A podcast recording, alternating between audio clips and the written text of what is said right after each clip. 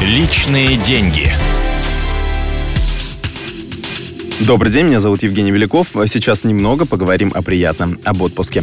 Конечно, на отдыхе не хочется себя ни в чем ограничивать, но чтобы не потратить лишнего и не оказаться на мели, нужно соблюдать во время отпуска определенные финансовые правила.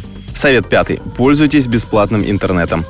У россиян появилась мода постить свои фотографии из мест отдыха. Круто же похвастаться перед друзьями и коллегами тем, что ты находишься на экзотическом острове или в другом интересном месте.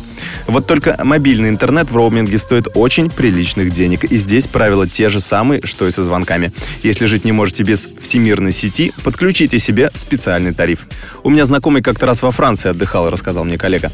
На несколько дней буквально приехал и первым первым делом в Лувр. На аудиогиде решил сэкономить и запустил специальную программу на телефоне. Что-то вроде онлайн-экскурсий по музею. Удобная, конечно, штука, но из отпуска 100 тысяч рублей мобильного долго привез.